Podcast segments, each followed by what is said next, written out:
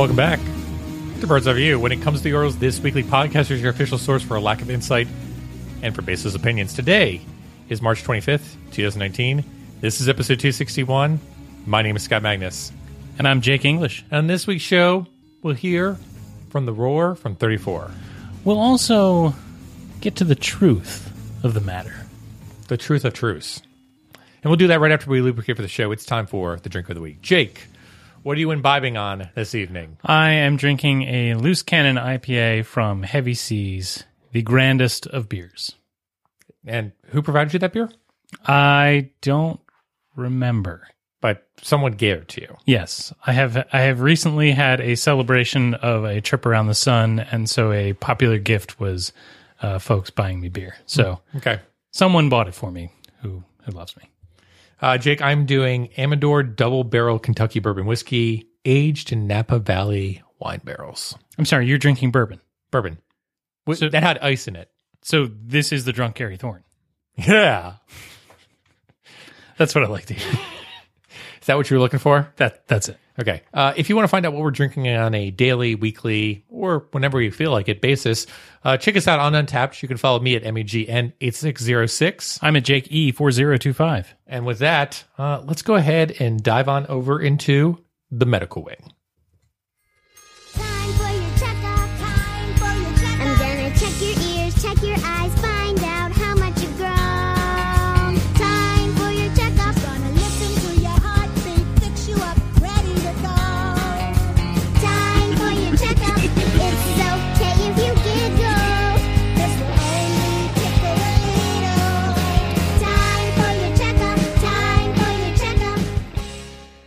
Jake, we knew this was going to happen. We knew a starting pitcher was eventually going to go down this season, and it was going to get ugly really quickly because, well, the Royals have no depth. Um, fortunately, it happened right before the opener for the season. Uh, Alex Cobb goes down with a right groin strain in his final start of spring training. Um, came out after one inning. Uh, you know, Chris Davis mentioned on the interview, he said he knew something was wrong. Um, you know, there's been no MRI schedule. I think it's going to be a situation where they're just going to kind of monitor the groin, um, as it were, which we all do. We monitor the groin.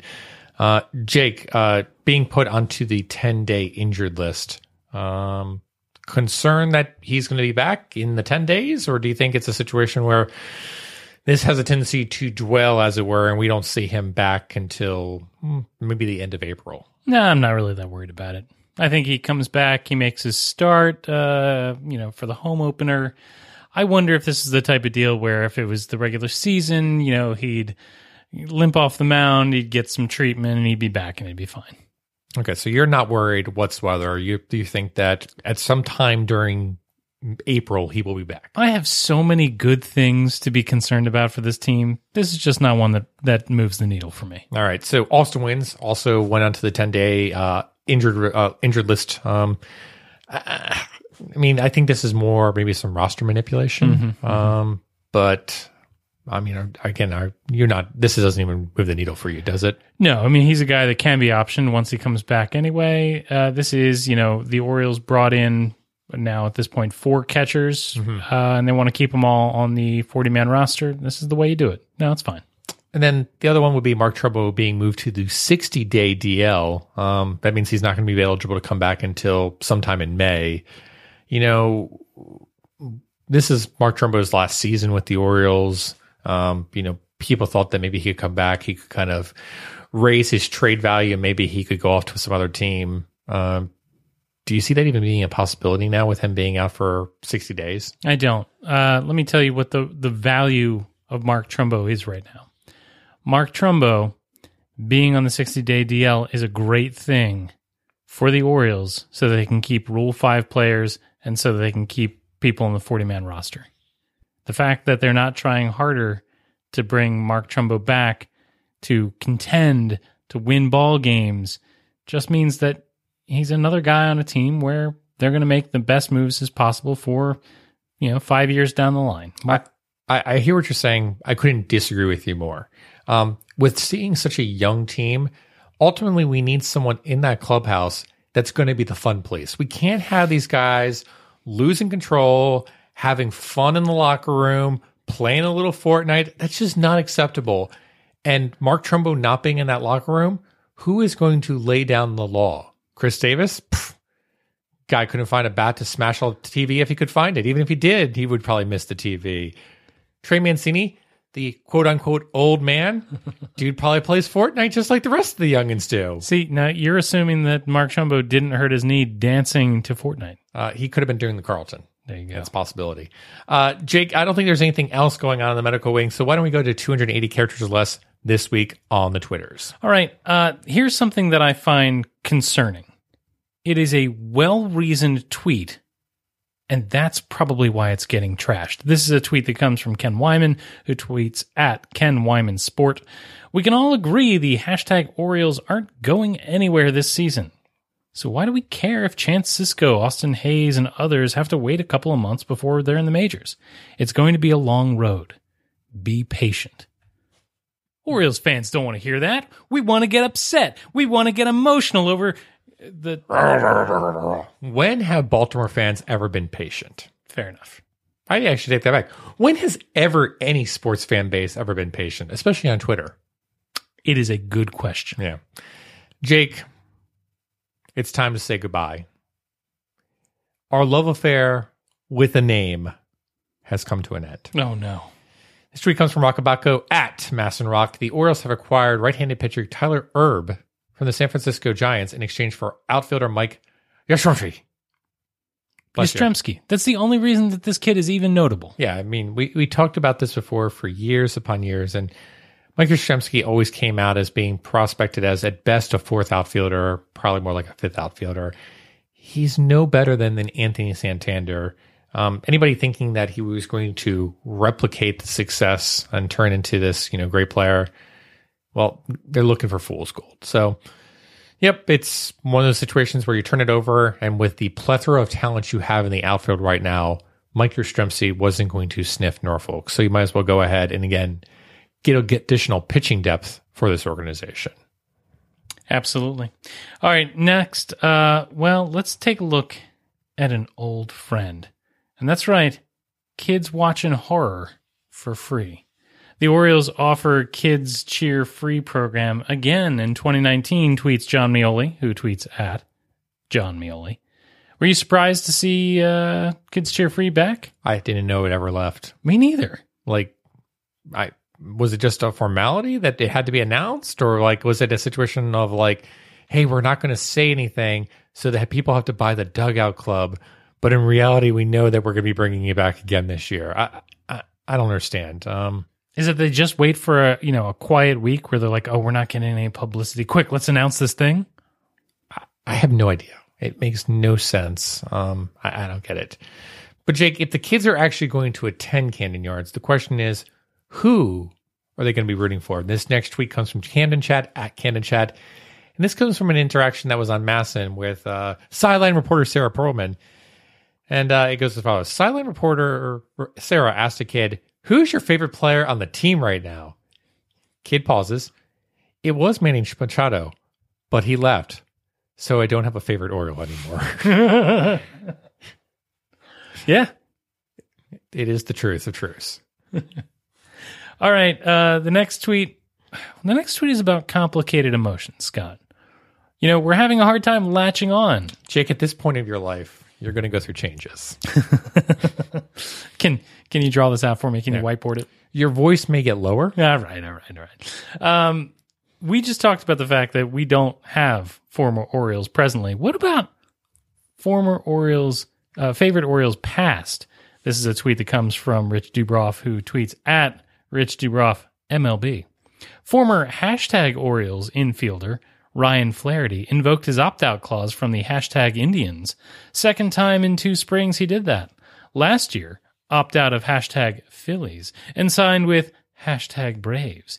He was gone in a flash. Here's the thing. Can can we see news like Ryan Flaherty has opted out of his out, out of his deal without at least a small part of us, the quiet homerism part of us saying, "Come back, Flash. Come back." Come back.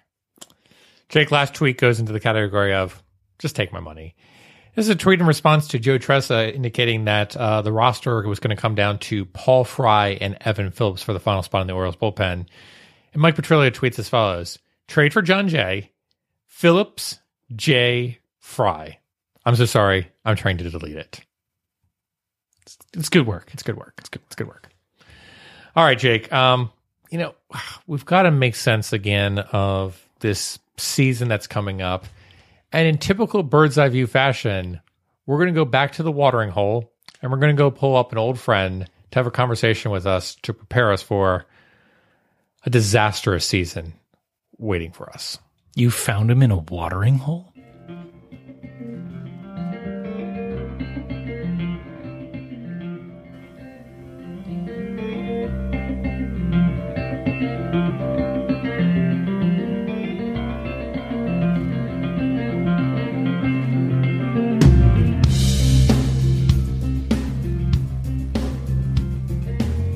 If you listen to Bird's Eye View on even an occasional basis, then you already know who Matt Taylor is.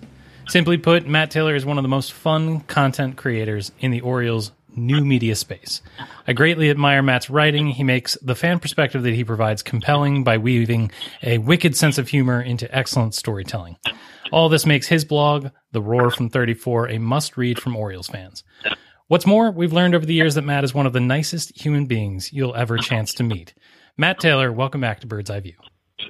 I'm just going to hang up and listen. I can't top that. So, Well, it's become tradition, Matt. We we seem to always have you back right at the at tail end of spring training as the Orioles season is. I mean, spring training is winding down. Uh, why do we keep doing this to ourselves? Why do we choose this moment when nothing is happening to try to talk about the Orioles? I, I think we must just really like a challenge, and and this year it's quite the challenge. It is indeed. I, I think we need uh, first to start with the the most important question. Um, and no, I'm not. I'm not asking Beatles versus Stones because we've already we've already done that with you.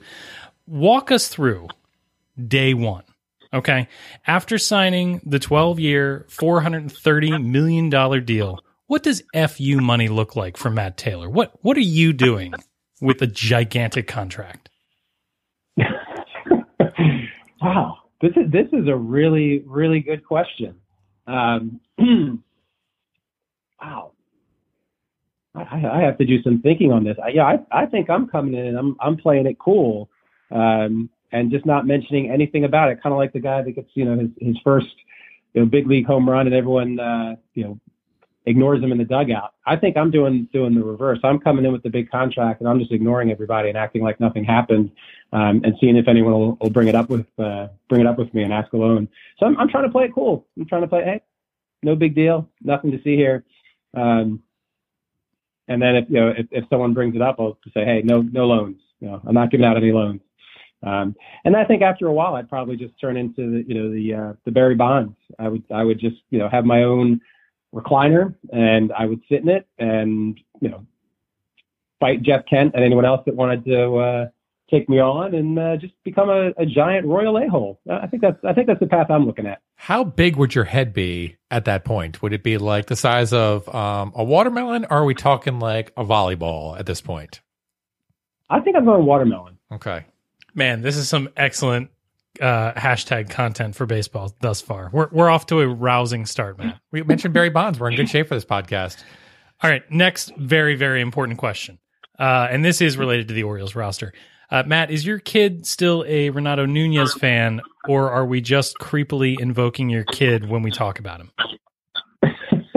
well, you know, I haven't broken the news to him yet that uh, Renato had a position all but assured and, and got outplayed by a guy named Rio Ruiz. But um, yeah, he's yeah he's still familiar with the name, and as much as I can get him interested, that'll you know that'll be the path. But uh, yeah, I, I've got to say that uh, I'm I'm a little disappointed, Renato. You know, I thought that could be a mainstay. I thought that could be a continuing way to keep my son interested in the in the team, and uh, Renato couldn't couldn't hold it down in a camp that you know wasn't really that competitive uh, in a in a true sense. So Renato's let me down a little bit. I got to be honest. All right. So you mentioned the aspect of having to root for this terrible team and also share that, you know, memory for with your kid. And, you know, Roar from 34 really was, you know, created in the essence of basically writing about um, a franchise that had historical seasons.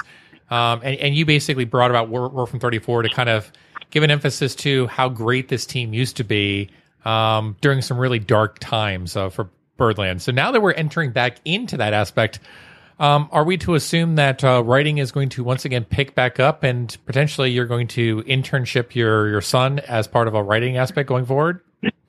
yeah, we'll we'll spend a lot of time in the archives, I guess, looking uh, looking for content. Uh, it, it's funny. I mean, that it really is where uh, after I got started blogging about the Orioles and you know, they were so bad that that really um, drew the interest in doing more about history and talking about how good the team once was and um, and, and providing regular content that way. But you know, one of the things that that's been on my mind, especially headed you know, after after last season and headed into this season, is that you know as as Baltimore area fans, you know whether it's Orioles, Ravens, those sort of things, you know, you hate the organizations and their fans that that always refer back to history. So when the Yankees are bad, we hear about how many championships they've won. When the Steelers are bad, you know, we hear about how many championships they've won.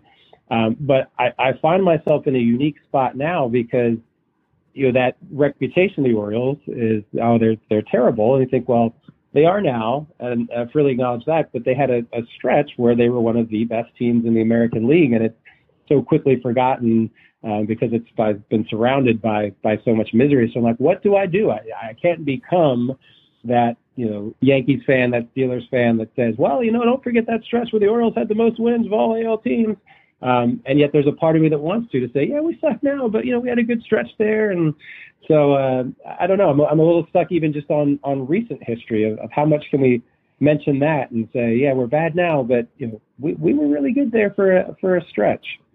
Yeah, I mean, I, I, think it's an interesting conundrum, and it's a situation I think that a lot of Orioles fans kind of gripe with or grip with in terms of you know, they look back at those seasons between 2012 to 2016, and there was a lot of great memories. But ultimately, you know, getting swept by the Royals in 2014 ALCS and in essence peaking, it's almost looking back and saying, yeah, I went to the Olympics and I got into the stand, but I got the bronze medal. Like, no one remembers the bronze medal. Um, so I, I, mean, there's a lot of fun moments in there, and there's a lot of good moments. But we've talked about this on the podcast too if you look back at the team from the 70s during the Weaver generation, I mean, Weaver's teams had some of the you know best teams out there and had the one of the greatest wins out there from the 1960s through the 1970s. But ultimately, that team is kind of a footnote because again, they didn't have a significant amount of world championships. I mean, do you do you consider that you know that stretch from 2012 to 2016 an actual success that you would be willing to crow about it to other fans like Yankees fans or Red Sox fans, or is this one of those things where like, oh yeah, it's nice and we can write a blog post about it, but it's not something I would crow in front of other fans like that? Yeah, I, I certainly wouldn't be you know crowing about it, and, and especially relative to a conversation like that, relative to championships. But I, I guess the the thing that's that's interesting is really how how quickly that period is kind of erased, and it, it just makes me more aware of what the Orioles' reputation is um, and how hard it's going to be to shake that because you know they you know, they have a good stretch there, um, play good baseball, outperform expectations, win the division, um, and it, it doesn't it doesn't really do much to to shift the perspective. Um, so what what does it take to to do that? What level? I mean, is it winning a World Series that you know the Orioles will you know not be just seen as as you know the perennial losers? Um, is it sustained success? Is it both. It was sustained success with a World Series um, mixed in, and um, you just realize how deeply entrenched that that perspective of the of the Orioles is. And you know, I'm I'm in Tennessee, and so as much as anyone recognizes uh, even the name Orioles around here, it you know it's a quick invite to you know to to joking. I um, was uh, my son is, is playing baseball, and we were warming up, and one of the the coaches was there throwing with his son, and you know, something came up about the Orioles and he called everybody. So he's like, yeah, that's a, that's a, a minor league team that, that, you know, Matt over here is a big fan of. And, um, that it, it was funny, but it's also kind of the perception that this is a, a losing franchise. And it's, it's really, it's, it's going to take more than I, I think I even realized to, to truly shake that. Um, yeah, I think among our own fans, but then especially beyond Baltimore. You know, you, you mentioned perspective. I, I think that the further we get away from the 2012 to 2016 run, we'll probably have a better feel for what it was and what it meant. But I think, you know, aside from wins and losses, I think the exciting thing about having lived through that period was that a lot of fans who had spent the last 14 years with a team that was terrible remembered suddenly what it was like to fall in love with a baseball team and to mm-hmm. fall in love with some of the the personalities. You know, when you look back at that era, some of the the personalities that were the most um, you know the fans connected with the most were you know Mark Reynolds and Nate McLouth and uh, Ryan Flaherty. You know, we're not talking about the the great players of of yore. Um, I think that the the fun that baseball was again, I think, is the thing that matters. Uh, obviously, the winning brought that, but the championship wasn't necessarily necessary for us to fall in love with the team. And I, I, think that that is the thing that I will look back the the with most fondness is just you know how how much fun it was, how emotionally invested we all were with the team in a way that we had kind of you know yes we love the Orioles, but it had been a distant casual relationship for a while.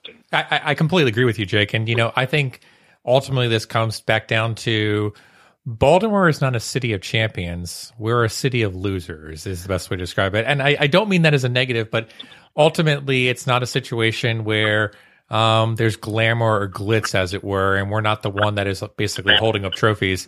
It's this aspect where it's those kind of niche moments that really make up the Orioles. And you know, you think back to one of the prolific aspects of the why not season in 1989. The Orioles didn't even make the playoffs, but it is still a season that is talked about to this point. Ultimately, though, I completely agree with you. I think it's all about the personality, and I think the personality and the stories um, that is so crafted well at roarfrom34.com. Go check it out. Um, it is really what's going to kind of enshrine this. So, you know, the situations from Adam Jones going around and pieing people, Buck's sassiness, um, you know, the amount of walk-offs, Manny Machado coming up in 2012 and, you know, pushing the Orioles into the playoffs. I think these are kind of similar memories for our generation that we saw during the 50s and 60s. And I think the 60s aspects is a really good example with the Baltimore Colts, where you look back at those teams during the 60s and you're like, man, there were a lot of really good teams there. You know, looking at some of the records, there were sometimes that didn't even make the playoffs, even though they only had one loss. And then you, again, think to yourself of, man, Super Bowl three, if the Colts would have won that Super Bowl, you know, would they have had a different recognition? And I think that same aspect too of like, if the Orioles would have won the 2014 World Series, would we be talking about this completely different? And would this still be a baseball town in essence, in terms of, yeah, we understand and we're not going to walk away from it? Um, but I think the personalities are going to basically be what we remember going forward, similar to like the Wild Bill Hagy of Memorial Stadium.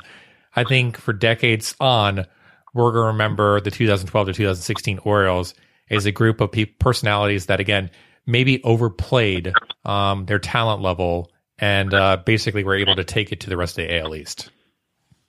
And I think it, it provides a certain amount of fuel too to to stick it out because you know it, it, we're obviously going to be a, several years away from um, any real contention, um, and that's a that's a that's a tough prospect. It's tough as a fan to say, okay, uh, here we go again. You know, how do I stay invested? Um, and I think part of what what has me invested is you know that, that the hires they've made and that they they seem to truly have a vision and direction uh, that's been missing for for you know what was missing almost entirely during the the 14 year uh, 14 years of losing. But uh, another part of that is that it the, the memories of you know the things that, that you've mentioned there and and the personalities associated with it and how much fun that actually was. It's giving you a taste. And so the thought of coming back to that again, I think provides motivation to, to stick it out. I actually happened across a, an old tweet, and I think it was uh, it was either from uh, 2012 or 2014 that my wife had had posted, um, but it was it was around the time of the playoffs, and it was kind of a congratulations and talking about you know, basically this is this is why people stick with teams. You know, after all this time, you get a chance to experience winning, and it just reminded me of like, especially you know, in, in 2012, even though that wasn't the, the high mark in terms of performance, like what it actually felt like even though it was a one game playoff and a, and a possibility of elimination, to like be coming home from work and watching a playoff game, you know, and just how exciting that was. Um, and then especially with them them winning it and now really being a part of the postseason. That that I went to um, some of the games there at, at Camden Yards, and I can remember being there and and just talking to my wife and you know imagining the possibility of them one day winning the World Series and, and getting choked up, you know, and and it kind of just hit me like, wow, how much this this means to me. So I think that it it, it does give that taste, uh, you know, especially for fans that that haven't um, been through the success before or too young to you know appreciate you know the late 90s to how how special that is to actually be winning and to think that that might be possible again at, at some point um, and how it really is more rewarding if you if you stuck with the team that doesn't mean that you're watching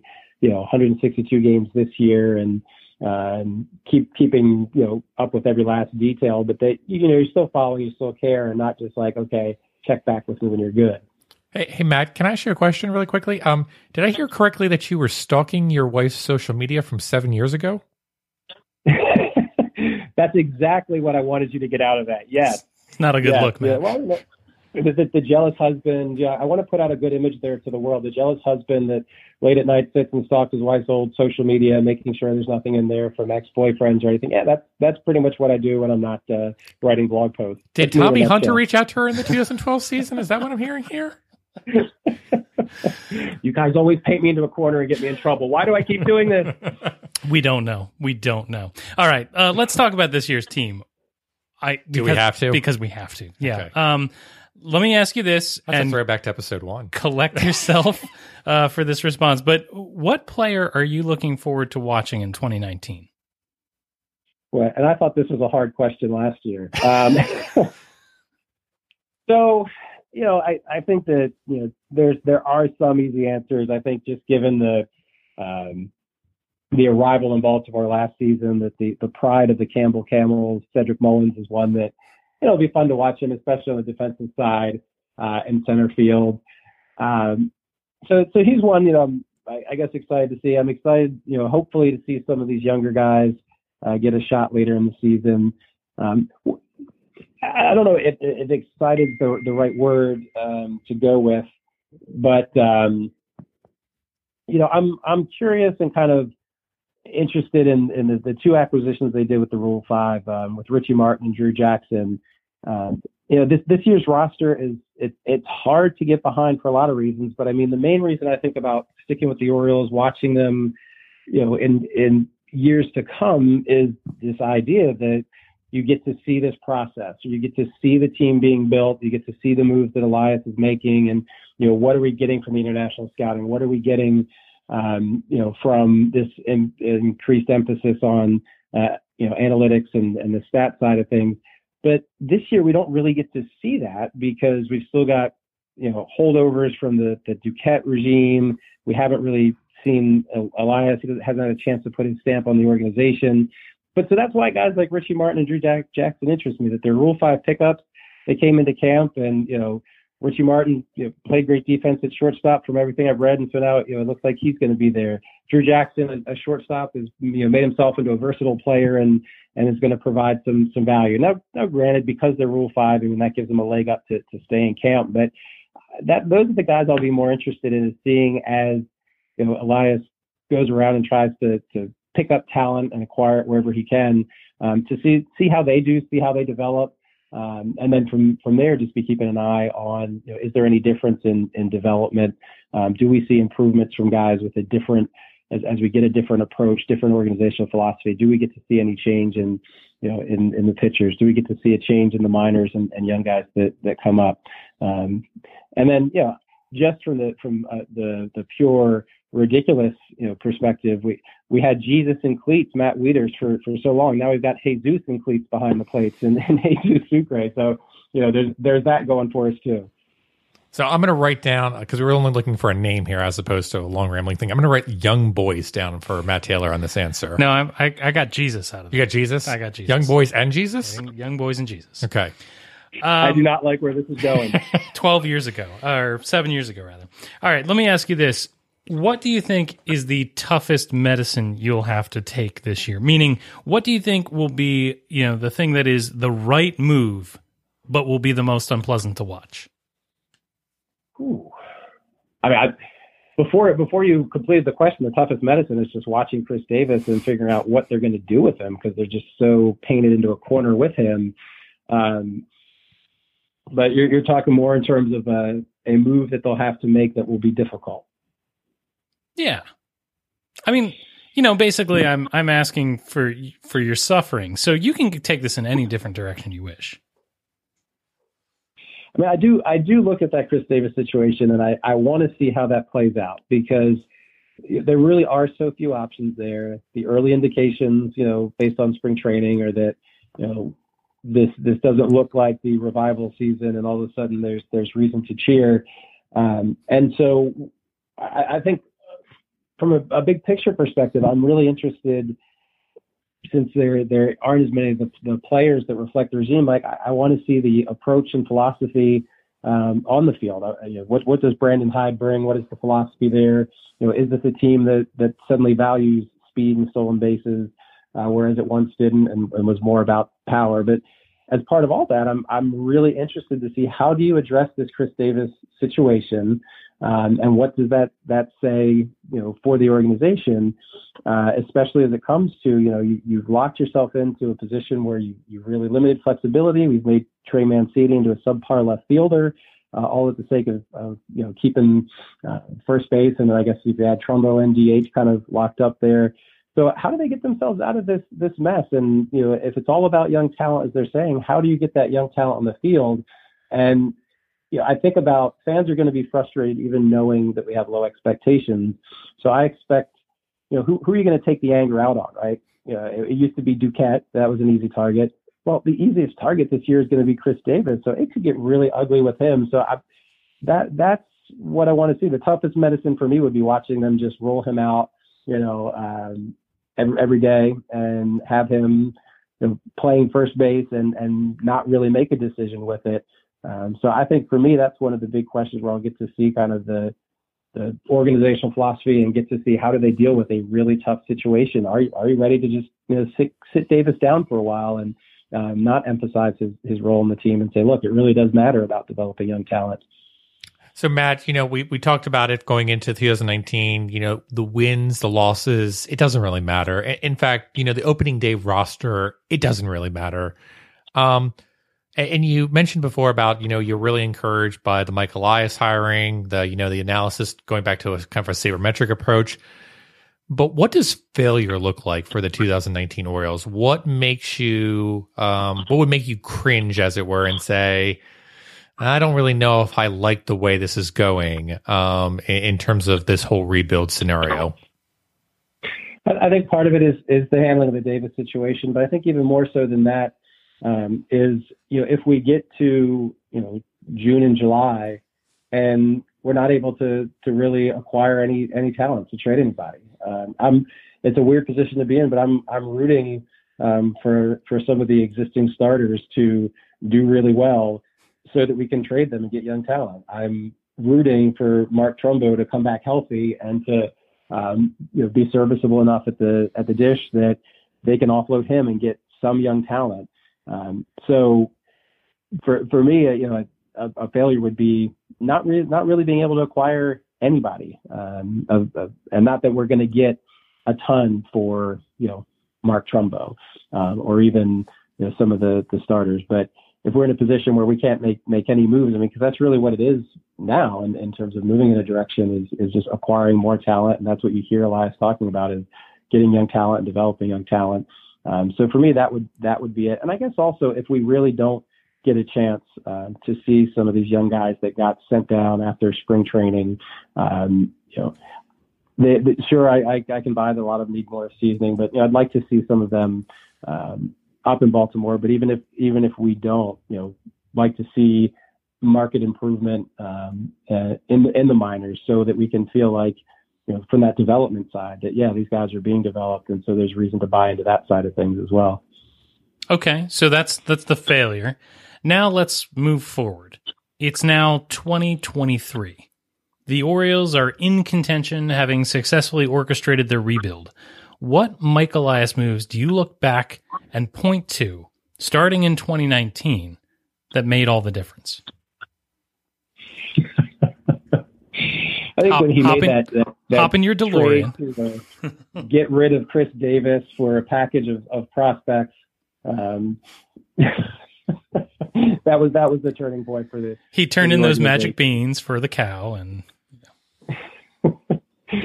yeah. Um, it'll it, it'll be interesting, and that and that really, I mean, that the, the core of that question is really what it's what all about, and why, aside from just being connected to the team and, and wanting baseball in, in any form, um, that's that's really what it's about, right? Is that from 2019 to hopefully that contention in, in 2023 that you get to, to look at that and say, yeah, things are happening. And then even more so, as your question alludes to, you look back and say, oh yeah, here are the trades that make the difference. Like what what is the you know Bedard trade that that brings in a package you know um, that that's just pretty much theft that in, that includes Adam Jones, the, the face of the team for the time that he was here. Um, is there another deal like that uh, you know in the in the works? But you know, my my guess would have to be that more more so than any trade, it, it's it's probably just a, a series of moves that maybe don't even seem that flashy at the time that uh, that make the difference in uh, the, the player development piece. I think that's that's so important because we think so much about you know the talent that we can get outside the organization and through draft picks and you know various pickups like that and even free agency as they get back to contention. But I think what what can you do with the minor league system uh, that really shows player development? So rather than it being a flashy name that, or, or several flashy names that, that come in, but rather uh, someone that you know maybe even flew a little bit under the radar that you know, through a solid development system in the minor league became you know or several guys became uh, major leaguers. So um, I'm, I'm thinking more perhaps in, in terms of a, a slow build than a, a big flashy move outside of the draft. I think the, the draft is potentially where they, they might get some of the bigger names that'll go alongside the guys that they've developed internally. So, Jake, throughout the year of 2023, as the Orioles potentially being in contention, Matt, um, do you feel like 2023 is a realistic timeline, or do you think it's going to be longer than that? Well, it depends how we define contention. I mean, if we talk about for a, a playoff spot, sure, with the you know, second wild card, I could I could see you know getting within shouting distance of that. If we're talking about um, contention for the division, I think we're probably looking at a couple more couple more years down the line. So, in five years, when your wife is scrolling through your social media feed and comes across this podcast, she will see Matt Taylor was the one that orchestrated this whole aspect of getting the Orioles back to the playoffs. she she doesn't find me nearly as interesting as I find her. She will not be looking back through any of my my timeline. Um, in fact, she'll say, you know, why why did I have to uh, keep both of the kids out of the room so you could do that podcast interview again? It is questionable activities that you partake in, and I'm glad to know that your wife has better taste than you do in terms of surfing through social media. the way you describe that, though, I, I assume that it's just like that guy on CNN whose family came busting in. yes, it's a good thing we're not on video, right? Because you, there you would see the kids, uh, the kids coming. My son, you know, loves the the idea of podcasting. So every time he hears I'm doing a podcast interview, he's like, "Well, can I, you know, can I do that?" You know. So I, at some point, I'm going to have to have him develop his own podcast. It'll probably not be an Orioles podcast, but uh, you know, he just thinks they're the, the the coolest things and thinks I'm a big deal every time I do them. So little does he know that uh, we're talking about what was it? Uh, religion, young boys. Um, yeah. I, I hope he doesn't get older and scroll back through the timeline because if he looks back, he's like, "Good God, what was wrong with my dad?" We cover a lot of ground here on Bird's Eye View. We it's the it's the hard hitting questions. Matt, fa- Facebook's not going to be around at that point. Don't worry about it. It's you're not going to have to worry about it. Okay. Like like MySpace, it'll lose about you know s- seven years worth of data. that's not true. The Russians will just have taken it over by then. So, uh, all right, Matt, we've got a really important question for you to end uh, this interview and take us into the 2019 season. So, um, we've asked you about Beatles or Stones in the past, so that's off the table. So let's ask this, Matt: Yay or nay on the White Album? we're going, we're going, uh, going off topic here. Um, I'll, I'll go yeah. and why? But by the way, Scott and I are going to fight about this all night.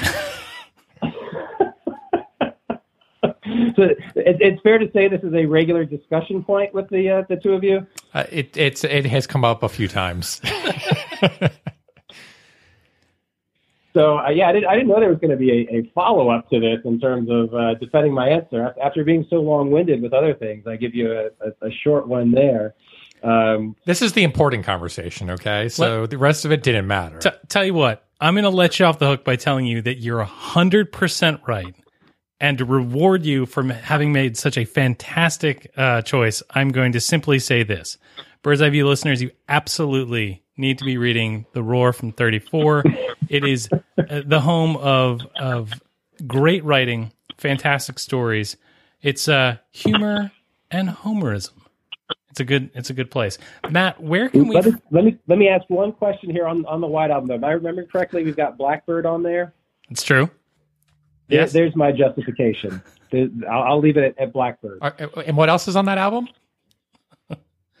33 Oh, other God. songs. It doesn't matter. Leave him be. Okay. Matt, where It's can we kind of like the Baltimore Orioles. There's one back, back in the USSR. You could use that as timely, No, right? no, it's not timely. No, look, it's like the Orioles. It, it's there's one or two decent songs, and the rest is absolute trash. Okay, and it's just like let's just stockpile as much that we can, and maybe one of these will turn out to be a gem. And you know what?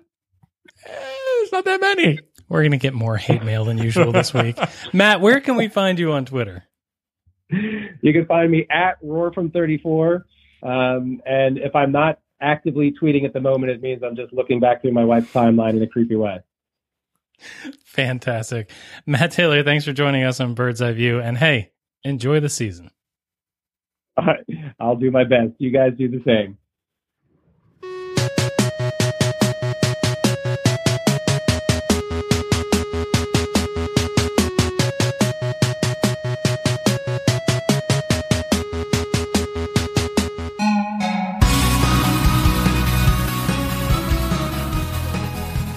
You know, I feel more prepared now after talking to Matt uh, and getting ready for the 2019 season. I'm even more prepared now to scroll through our social media from seven years ago. But uh, Jake, um, as we prepare for um, the beginning of the baseball season this week, Jake, the first game is this Thursday. Wait, this Thursday? This Thursday. As in a couple days from now. Yeah, I feel like we are still completely uninformed. Um, and in ultimate fashion, we need to get to the truth of the matter. So, Jake, uh, you up for some truth or truth? Truth or truth? Yeah, truth or truth. Let's do it. Jake, um, the Orioles are going to play the New York Yankees uh, for their first series. Um, when the game concludes on Thursday, will you watch the Brandon Hyde post game conference just like you did every single Buck Showalter post game conference? Is your question will I watch the first one or will I watch all of them the way I watched Buck? Will you watch the first one? Oh, yes. Absolutely. And Jake, um, if that's the case, and if Brandon Hyde gets up there and speaks in New York about the Orioles, will it sound something like this? The Orioles, they play the baseball. They win all this series in New York. Just, just curious. That is some serious archaeology. I don't remember what episode that was from, but that is a while ago. I believe that was episode 48. Jeez. Speaking of seven years ago, Somebody has some free time on their hands today, Scotty. All right. Let's be serious about this. okay, Scott, the season is about to start. okay, So I ask you the most important question. Scott Magnus, yes. truth or truth? Uh, I'm going to go with truth. Okay. Scotty. Do roster decisions coming out of the 2019 spring training matter in any way, shape, or form? Yes, Really? absolutely. How?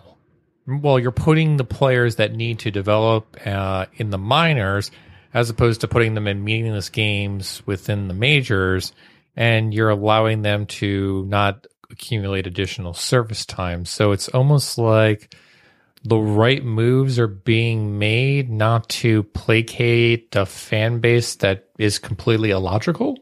Hmm. That's weird. Yeah, it is weird. Uh, Jake, we, we talked about the the depth chart, and again, there's a a plethora of individuals, and you know, in, in classic bird's eye view fashion, we went through the 25 man roster, and we were completely wrong um, due to a bunch of bunch of injuries and stuff like that. But Jake, I'm I'm left with the situation, and then I'm really curious about where you stand with this. Jake, truth or truth? Ah, jeez.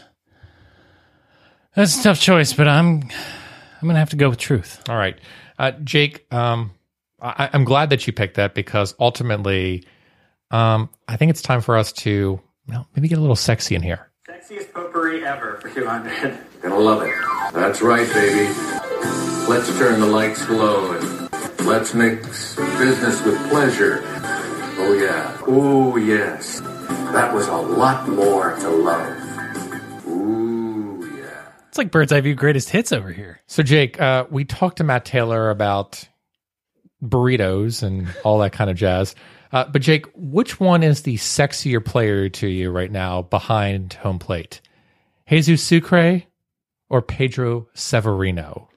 Because per StatCast, each of these individuals have a really strong arm. And it seems like that's what the Orioles are really interested in is being able to manipulate the balls behind the plate and then be able to have a strong arm. So, Jake, are you going a Jesus Sucre individual or are you a Pedro Severino fan? Having seen neither of them, having uh, no logical reason, I'm gonna go with Sucre. Okay, so you're going Jesus Sucre pretty much because Matt Taylor is a big Jesus fan. Yes. Okay, just want to make sure. Poor Matt. Poor Why does he keep doing this to himself? Scotty, truth or truth? Uh, I'll go with truth. All right. Who is the unlikely player that Orioles fans are destined to fall in love with in 2019? Uh, I'm going to go with Rio Ruiz. Ooh. feel like Rio Ruiz has all the makings of the next Ryan Flaherty. Flash enough glove, have a few clutch hits. Rio Ruiz is my next individual who is going to satisfy our sexy potpourri. So he's a he's a flashy player, is what you're telling me. He is going to flash it all over the place. You know, he'll be going up one corner, flash. Uh, he'll go into the next corner, flash. You know, it's going to be, just be a flash scene throughout all of Baltimore. Yeah. All right, Jake. Last question for you. Truth or truth? Oh, jeez. Um, I'm gonna go out on a limb here. I'm gonna go truth. Jake, um, who is going to be the fifth starter for the Baltimore Orioles? Oh, who is going to be the fifth starter for the Baltimore Orioles? So right now we've got um, Andrew Cashner, uh, Dylan Bundy, Yeah, yeah. uh, David Hess, Yep. Mike Wright. Question mark, question mark, question mark. Man, Is your question who's going to start as the fifth starter? Or are you talking like once Alex Cobb comes back and we're complete, who's the fifth starter? First of all, um, I still have major concerns that you believe that Andrew uh, Alex Cobb is actually going to come back um, in a timely manner. I still think it's going to be at least a month. Um, if you had to pick a pitcher to come in and pitch as the fifth starter, um, who are you selecting? I'm going to go with Jimmy Yacabonis. You're going with Jimmy Yacabonis. Yes. And not because I want to, because that's what the Orioles roster has in store for me. Okay. Well, I mean, I honestly think that the Orioles need to be smart about this. And um, ultimately, this is always about getting better for the future, as Matt Taylor mentioned. So we talked about last week in terms of rule changes.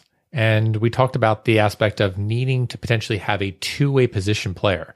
So I can't think of a better opportunity to get Chris Davis some time starting games and then also playing the field and be a two way positional player. I mean, he could be the next Shohei Ohtani out there in the field. But just as you indicated last week, the Orioles need to give up six runs uh, in order to get him there to qualify as the two uh, two way player. No, no, no, no. If he starts the game, Okay. then it's perfectly fine. Okay. So I just think we just have to have him start the games going forward, and we can make this happen. I mean, there's no better way for us to recoup our salary and potentially, you know, get an additional WAR by then just making him a two position player at this time. And You really can't tell me that Chris Davis is any worse than Jimmy Yacabonis No. out on the mound. No, I can't. And and I have at least one game's worth of uh, of data to One support day. it. Yep. Yeah. And one data point is great, right? Those were different times. Matt Taylor's wife was tweeting different folks all over the place on Twitter. Poor Matt. All right, Scott Magnus. Before we go any further, Yes.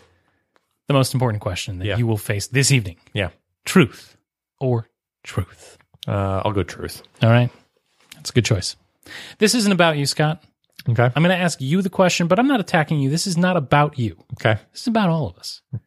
Bird's eye view listeners, get get introspective.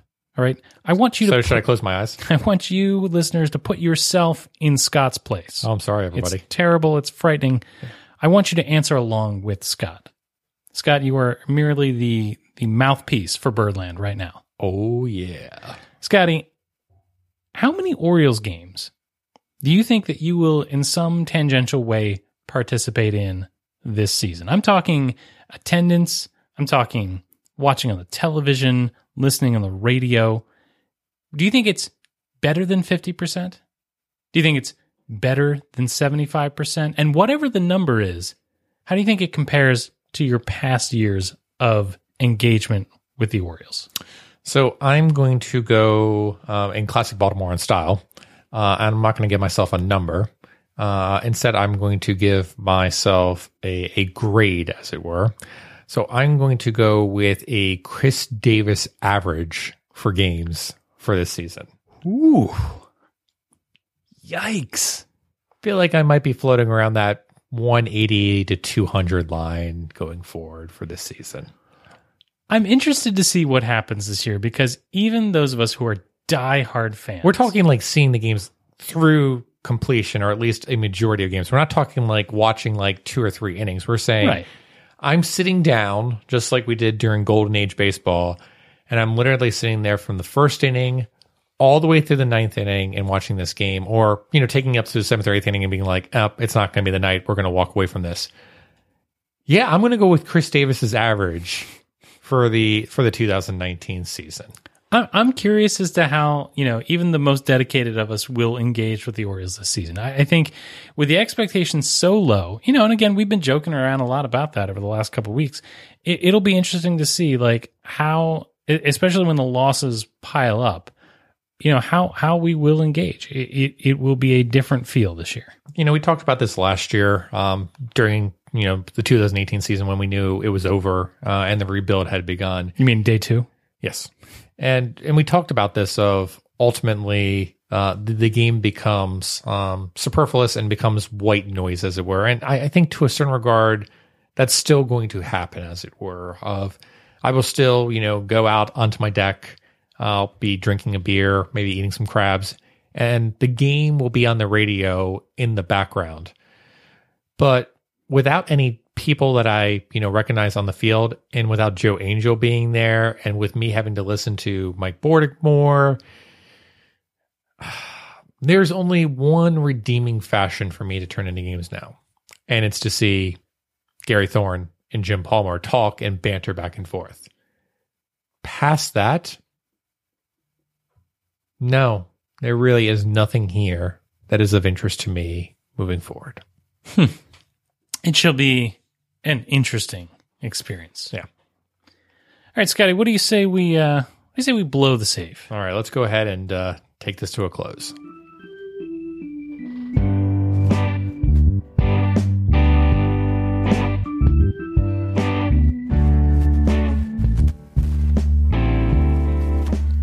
All right.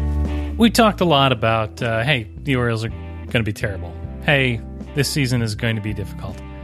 We also talked with Matt about loving baseball. And we do.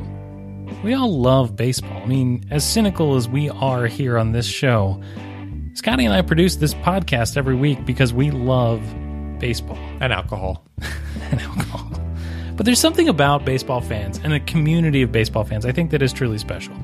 Um, we're going to have to look for those things to sustain us over the next X years, the next several years.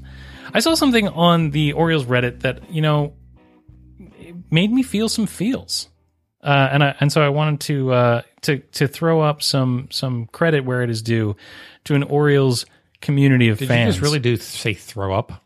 yes. Okay. Yeah. Um, somebody stopped by the Orioles subreddit, an Indians fan, uh, who had a dad who grew up in Baltimore and had some some Baltimore memorabilia, and thought that if he posted a picture, some Orioles fans uh, might enjoy it, and mentioned that you know his dad had just passed away.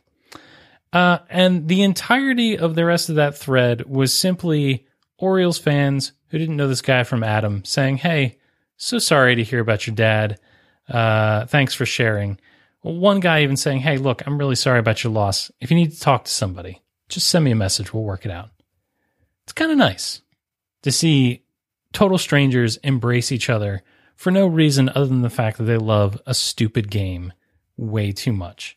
And so if you are discouraged Orioles fans about what's going to happen this year and next and the and the you know moving forward, just remember this. Baseball, even terrible baseball, brings people together in ways that is unimaginable.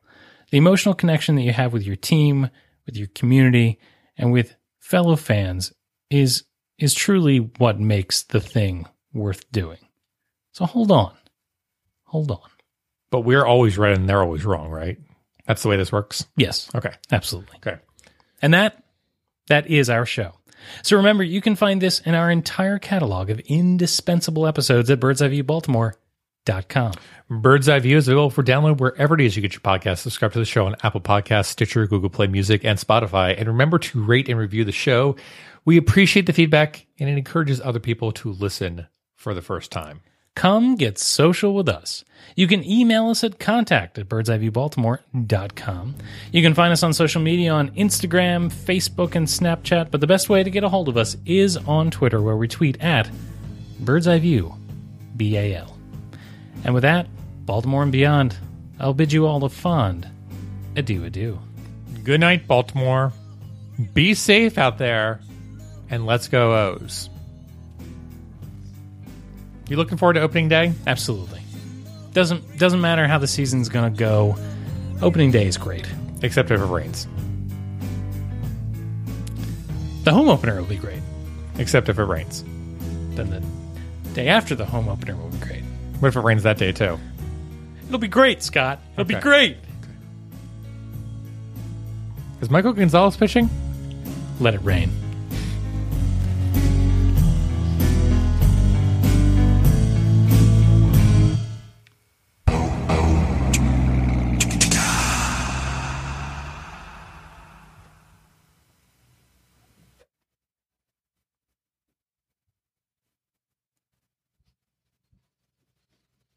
You're still here?